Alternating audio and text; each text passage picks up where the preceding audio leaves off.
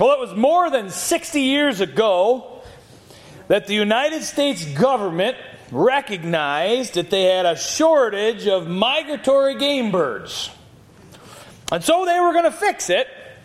They had birds such as wood ducks and hooded mergansers, pintails and shovelers and blue winged teals and all the things you may have never heard of out there. And they had recognized there weren't enough of them. And though you wouldn't know it, they also thought we need some more Canadian geese, okay? Today, if you look in the, our skies, western New York skies, anytime in the fall and in the spring, you would never think you didn't have enough Canadian geese. You see thousands of them, sometimes just filling the whole sky. But back then, they had decided that they had not, they were counting birds and seeing what there were, and there just weren't enough of them. And they said there wasn't enough habitat. So the government made a decision, and of course, in all of its infinite wisdom, it decided to plop down a great big plot of acreage to protect those ducks and give habitat to geese and ducks and everything right here in the middle of western New York, in the middle of nowhere.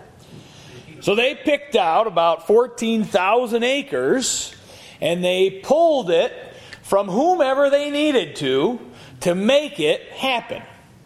So, you've heard of a thing called eminent domain, I'm sure, and that's where the government decides that it would like to take your property, and so it does.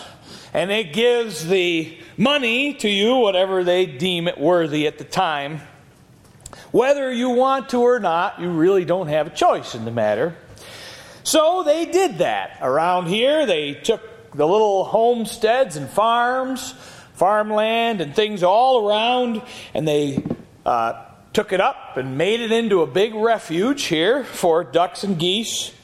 And we're not here to talk about all the things that happened or didn't happen, but suffice it to say that there were little homesteads throughout that place, and still to this day, 60 years later, you can walk along in the right places in the middle of the refuge and see blooming daffodils and see flowers that have been planted years and years, decades and decades and decades ago, and old maple trees that are big and some of them dying and breaking down. Things that left a mark from people that were there. People that had built a homestead and put in their home there. So, my grandfather was one of the original workers that came to work in this wildlife refuge. Almost 60 years ago, he came to help manage these new habitats, and they brought in bulldozers and everything else and pushed out a bunch of big, wet, open areas. They wanted to create habitat, and they did. They added to the old, mucky Oak Orchard Creek and that took that area around there and created a great big habitat.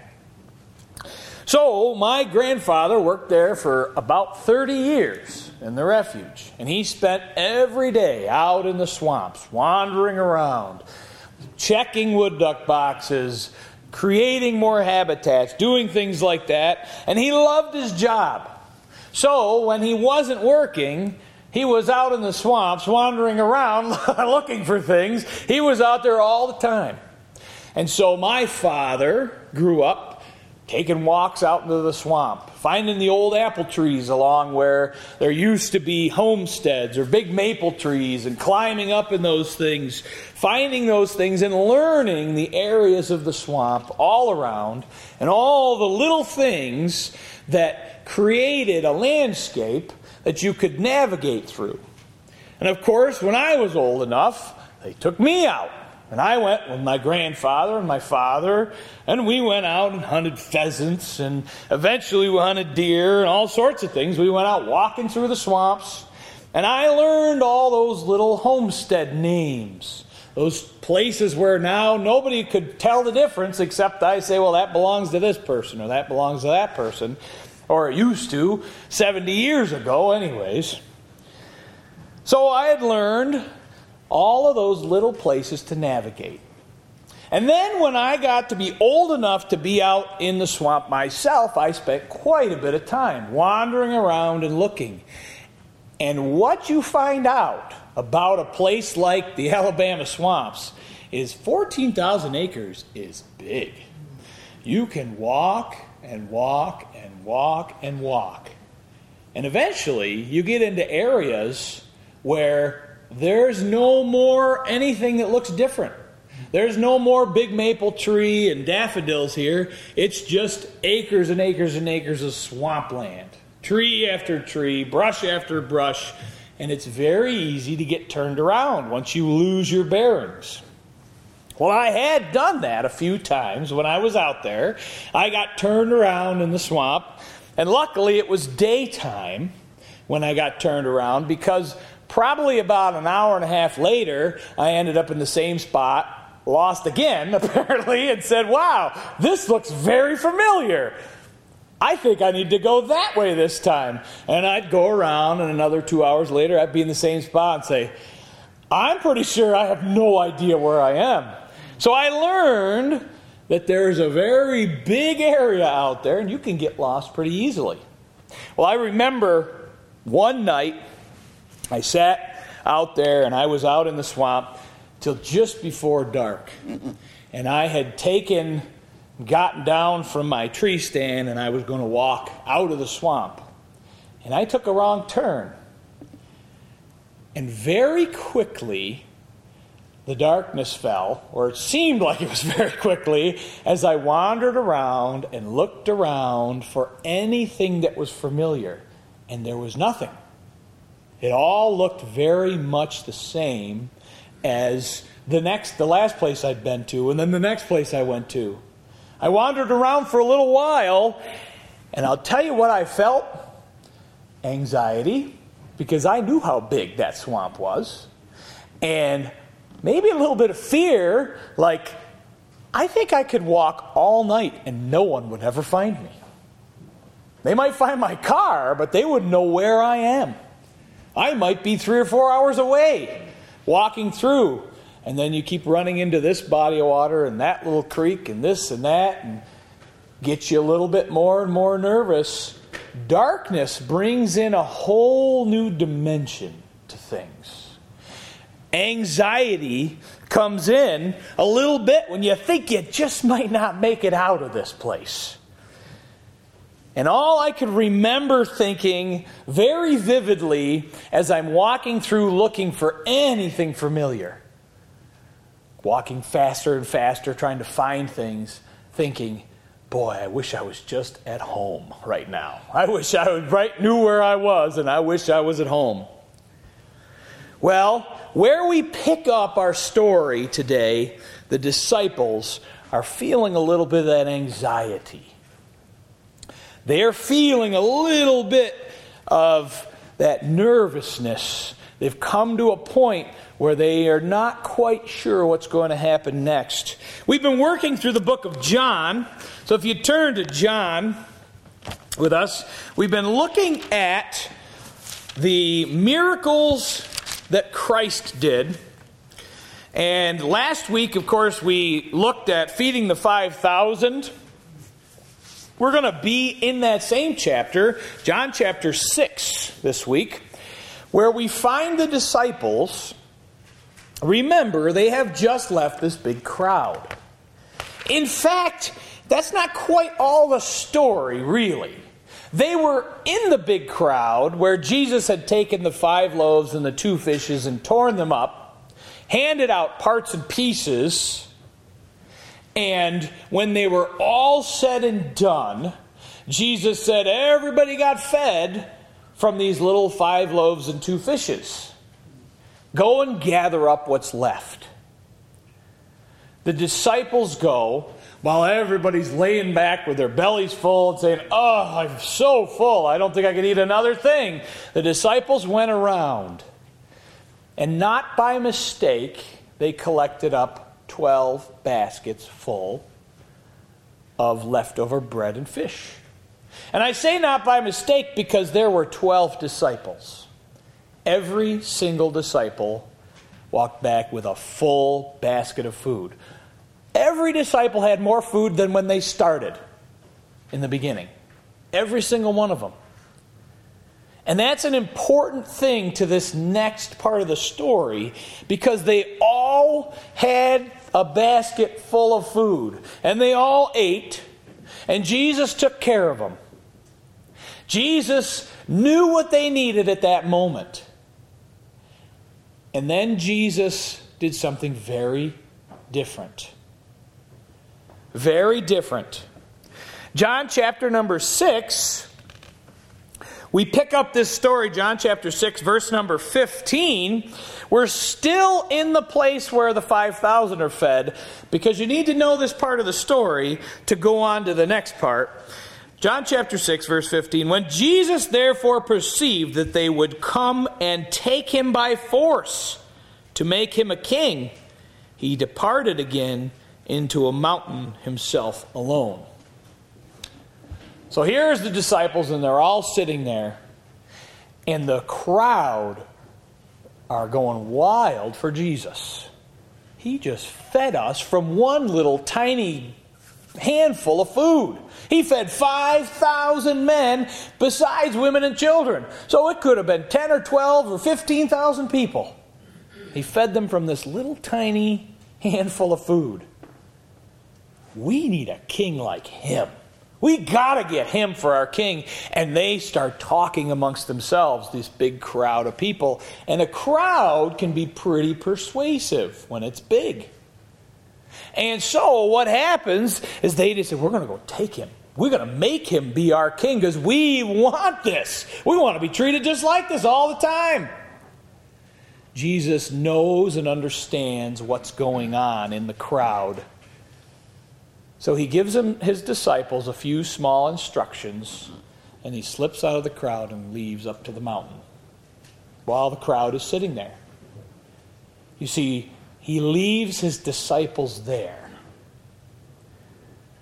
He gives them some instructions, which we'll find out in just a moment what he said to them because of what they do, but he's gone. He's gone away. And the disciples kind of hang out there with the crowd in the bask of all the glory. Look at what Jesus did. Isn't it great? I know he should be our king. It's great. It's great.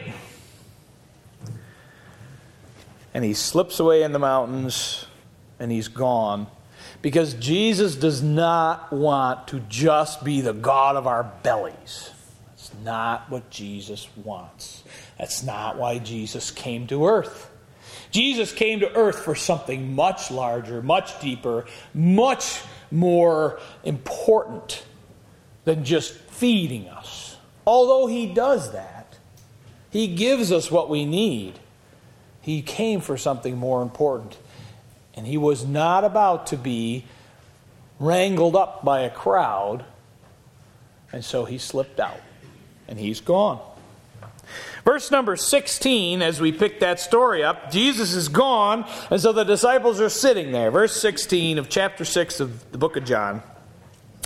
And when even, or evening, was now come, his disciples went down unto the sea, and entered into a ship, and went over the sea towards Capernaum. And it was now dark, and Jesus was not come to them. Okay, so Jesus is gone. And he has given them instructions, though in this gospel it doesn't tell you that. Uh, but he's given them instructions. I want you to go take the boat and leave. Well, they hang out for a while, you know, just kind of hang out with the crowd. Oh, everybody's full. And pretty soon it's getting to be evening time. And so they say, oh, it's getting late. We better get into the boat. So they go down to the shore, and the 12 disciples get into that little boat, and out they go and head towards Capernaum. Okay? It's several miles out to this on this journey, so it's going to take them some time. and as they go, they slip out into the boat and they feel a little breeze coming up on the lake. Just a little breeze. And then that little breeze gets a little bit bigger and a little bigger and a little more intense. Verse number 18 says, And the sea arose by reasons of a great wind that blew. So, my wife and I went out years back, we uh, took a canoe out on a lake called Moosehead Lake, and uh, that's a very big lake up in Maine.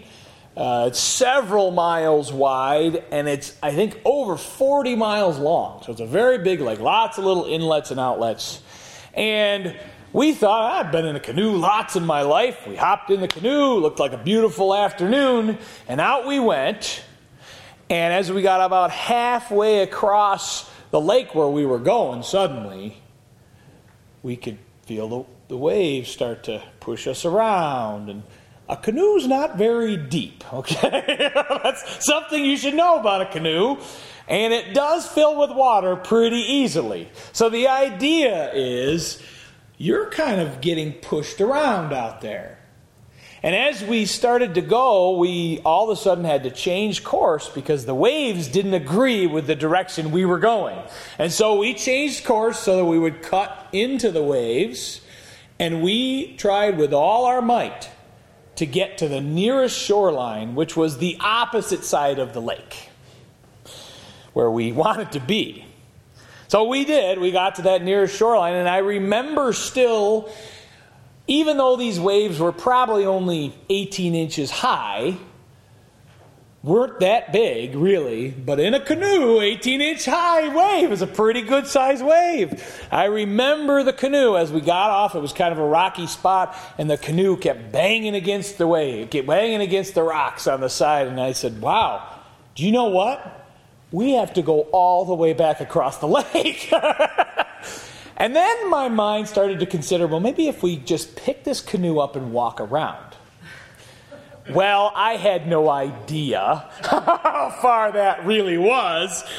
Luckily, we decided to cut back across the waves and across the lake, which only took us a while because I later found out from Amy's great uncle that it was a 50 mile walk to the cabin from where we were. so, it's a lot of little juts in and out to get around there. So uh, I guess we chose the right way, but just a little bit of wind and a little bit of waves can really wreak havoc.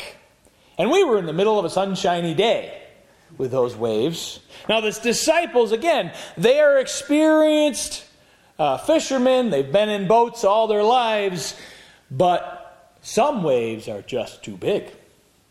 And along come these waves, and remember, they left at dark out into the water. It's very difficult to fight what you cannot see.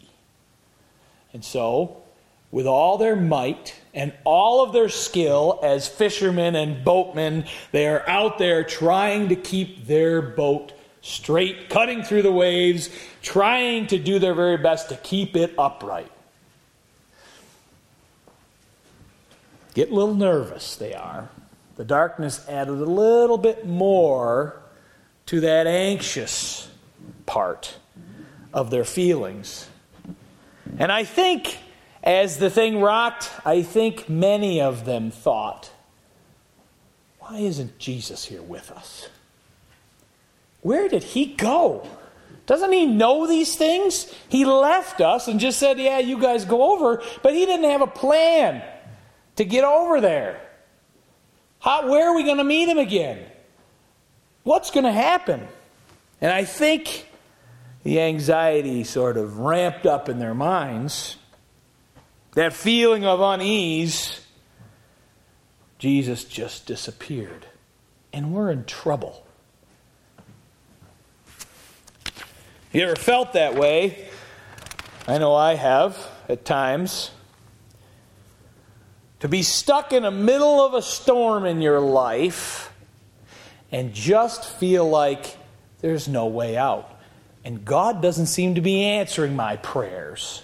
God doesn't seem to be listening or watching. Doesn't He see that I'm in the middle of this in my life? I'm struggling here, and I can't seem to get out. All I'm doing with all my might is just hanging on and trying to keep it upright. And that's all I can do. We ask ourselves those questions. We forget quickly things. Just like when I was out in the swamp, getting a little more nervous, a little more nervous, and what happens if? And how come if I don't know where I'm going, I'm gonna I could be wandering out here all night.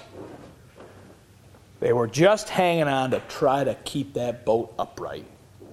In the dark, the winds and the waves coming at them.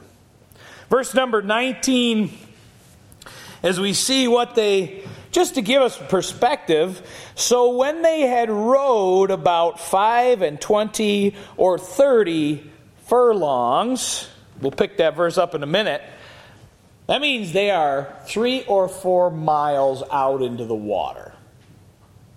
That's a long ways. Three or four miles, so they're kind of in the middle of the ocean. They have no choice but to hang on. They have no choice but to hold on for dear life, try to do their best to keep it and keep going. And they're alone out there. They're alone. As we pick up verse 19 again, so when they had rowed about five and twenty or thirty furlongs, they see Jesus walking on the sea and drawing nigh unto the ship, and they were afraid. All of a sudden, in the most impossible circumstance, three or four miles out into the water, Jesus just shows up. Now remember, the lake is not glass as he's walking across, it is waves. It is tempestuous going around, big enough waves where I imagine that it's tough to keep the boat upright. They're getting nervous and there is something in the darkness looks white or light kind of coming towards us and the wind is howling and all of a sudden I'm not saying anything to the guy next to me because I think I see somebody out there. and I'm pretty sure that that's not right.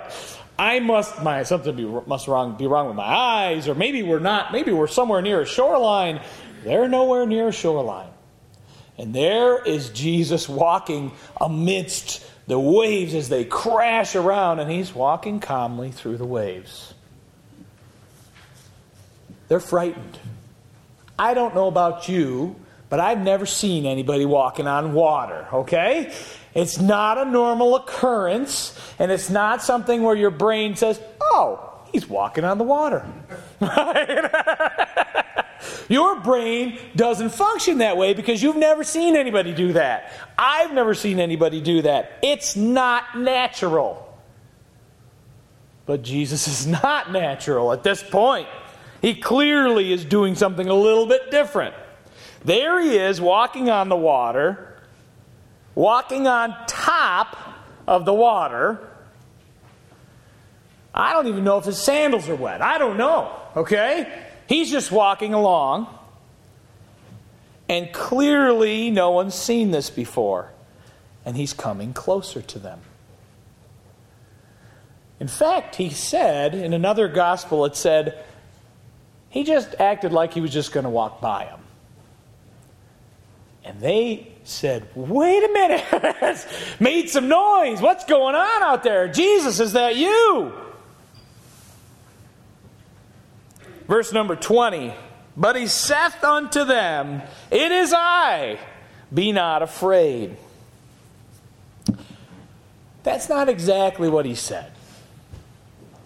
If you look it up and you see what was originally written in the Greek text, it's very interesting.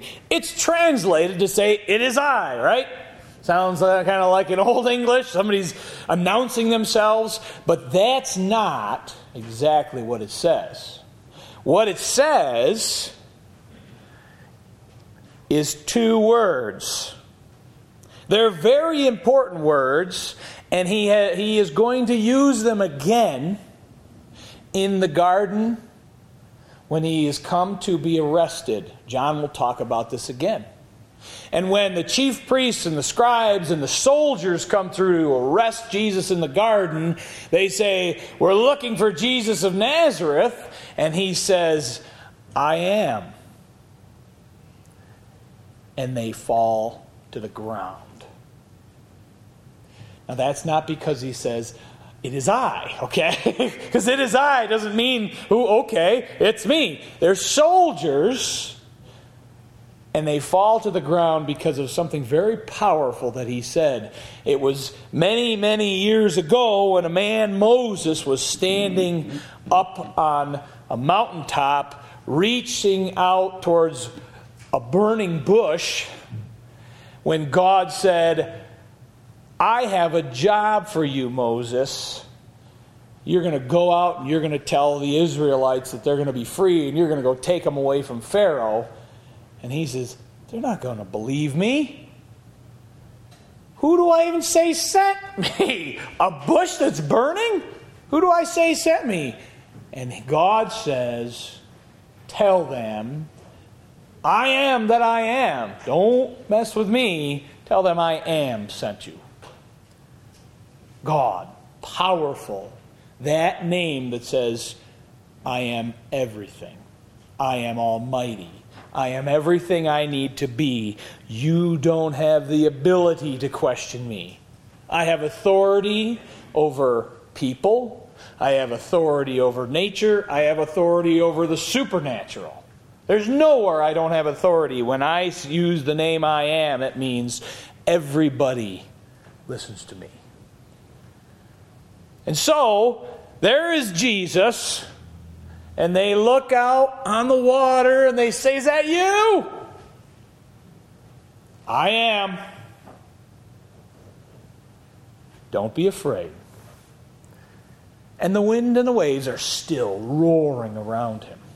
Roaring around him. There he is, and he's walking closer. He's walking closer and closer and closer. Verse number 21 Then they re- willingly received him into the ship, and immediately the ship was at land whither they went. We'll come back to that in a minute. Here's the interesting thing. In some of the other Gospels, it talks about this same event. And it says, when he stepped into the boat, the waves went flat. Wow. I am? Yes, you are. I I have no authority like that. He's got authority over that.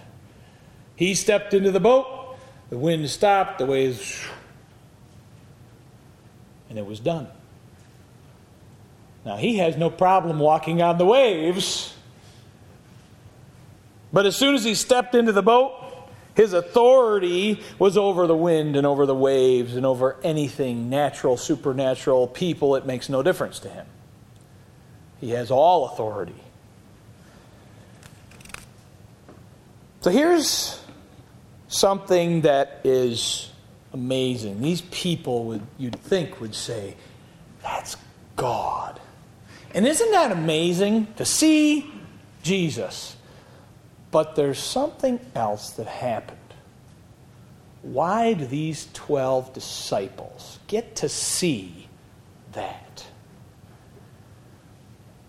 Here's the reason why. Out of the book of Mark, we find it, and you don't have to turn there. There's one simple verse that says why Jesus walked on the water to them. It says this They did not consider the miracle of the loaves, for their hearts were hardened. They had just been that day with Jesus all day. And he tore fish and loaves and fed thousands of people. And they kind of had a little bit of a cocky attitude about it. Their hearts were hard. They had been with God all day long. He did a miracle right in front of them.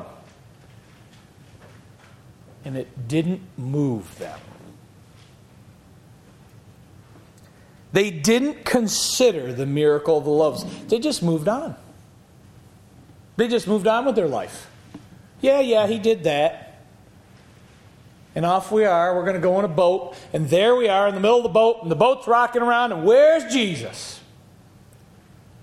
They didn't consider the miracle of the loaves. And so, we often do the same thing.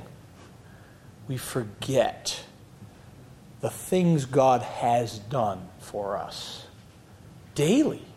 He brings us things. He does things for us. He feeds us. He takes care of us. He makes provision for us. He protects us. He does things day after day after day. How many days in our life have we spent healthy? Far more than we've ever spent sick. And when we get into a storm and we're out there and we feel alone and it's dark and everything around us is wailing and, and tearing up all around us, we say, God, where are you? We fail to remember, we fail to consider the miracle of the loaves, the bread in our life every day that God gives us.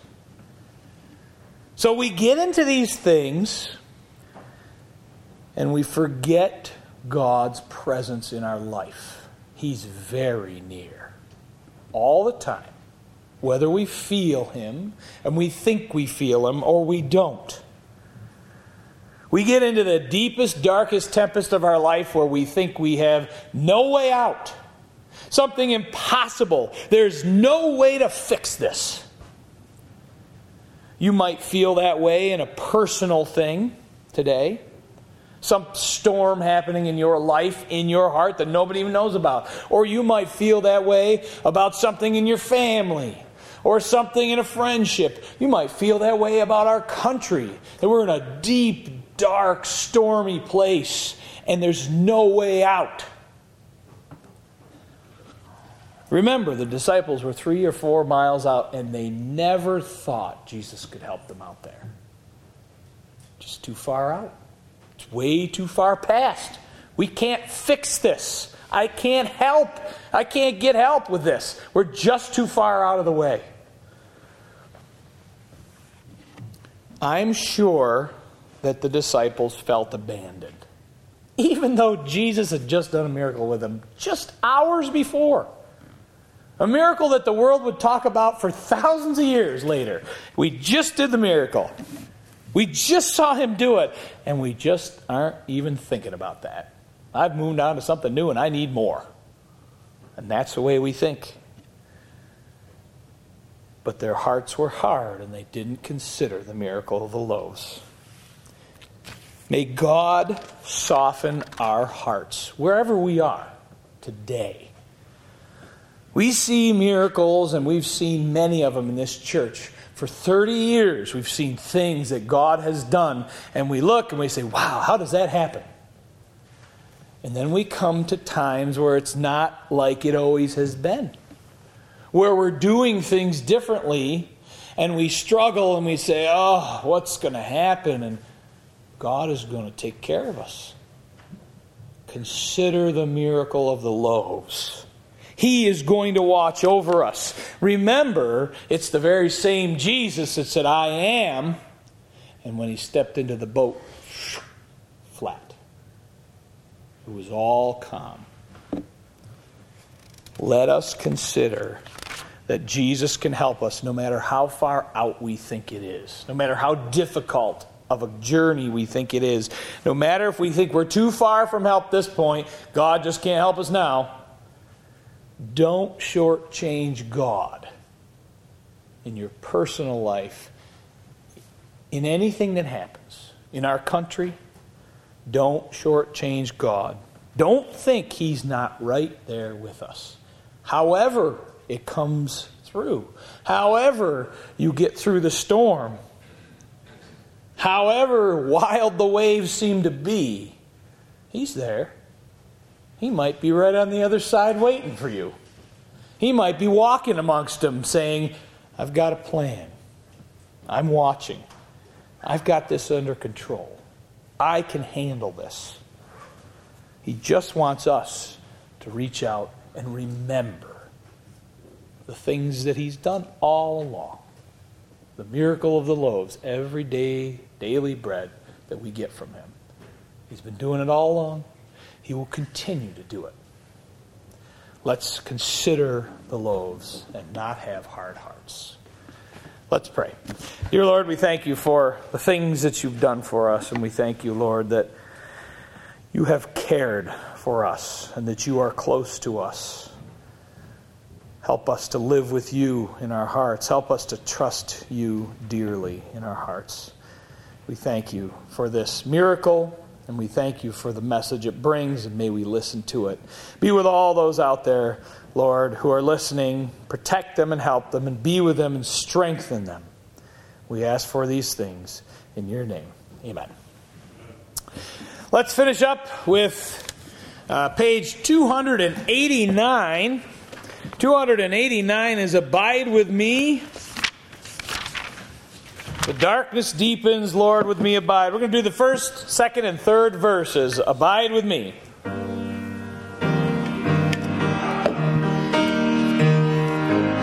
Page 289. Stand together with us.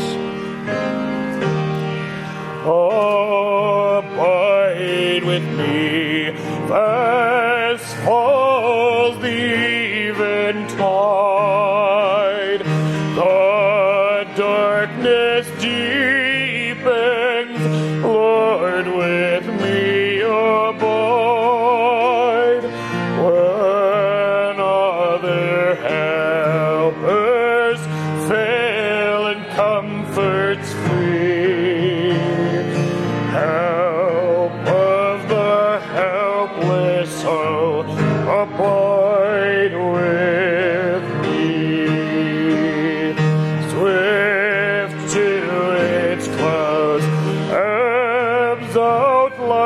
life's little day.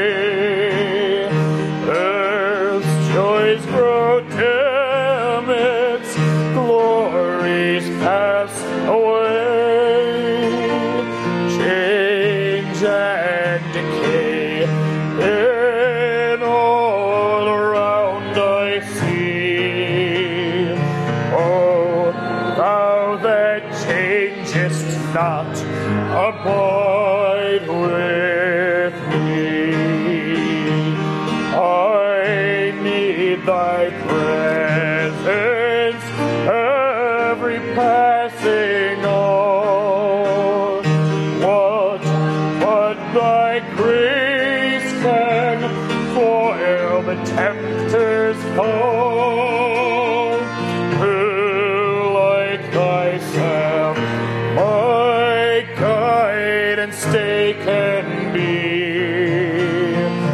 Through cloud and sunshine, Lord, abide with me.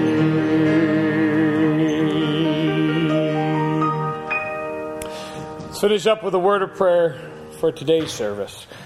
Lord, we are grateful, thankful that you are there with us, that you have done many things, and that you are walking amongst the waves. Your presence is near us. May we feel it.